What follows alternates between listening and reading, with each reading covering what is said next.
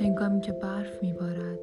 هر دانه برف در مکان مناسب خود قرار میگیرد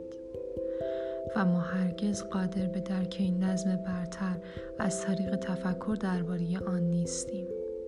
زیرا ما به هر آنچه که فکر میکنیم محتواست، در حالی که نظم متعالی از قلمرو بیشکل آگاهی از شعور هستی نشأت می‌گیرد،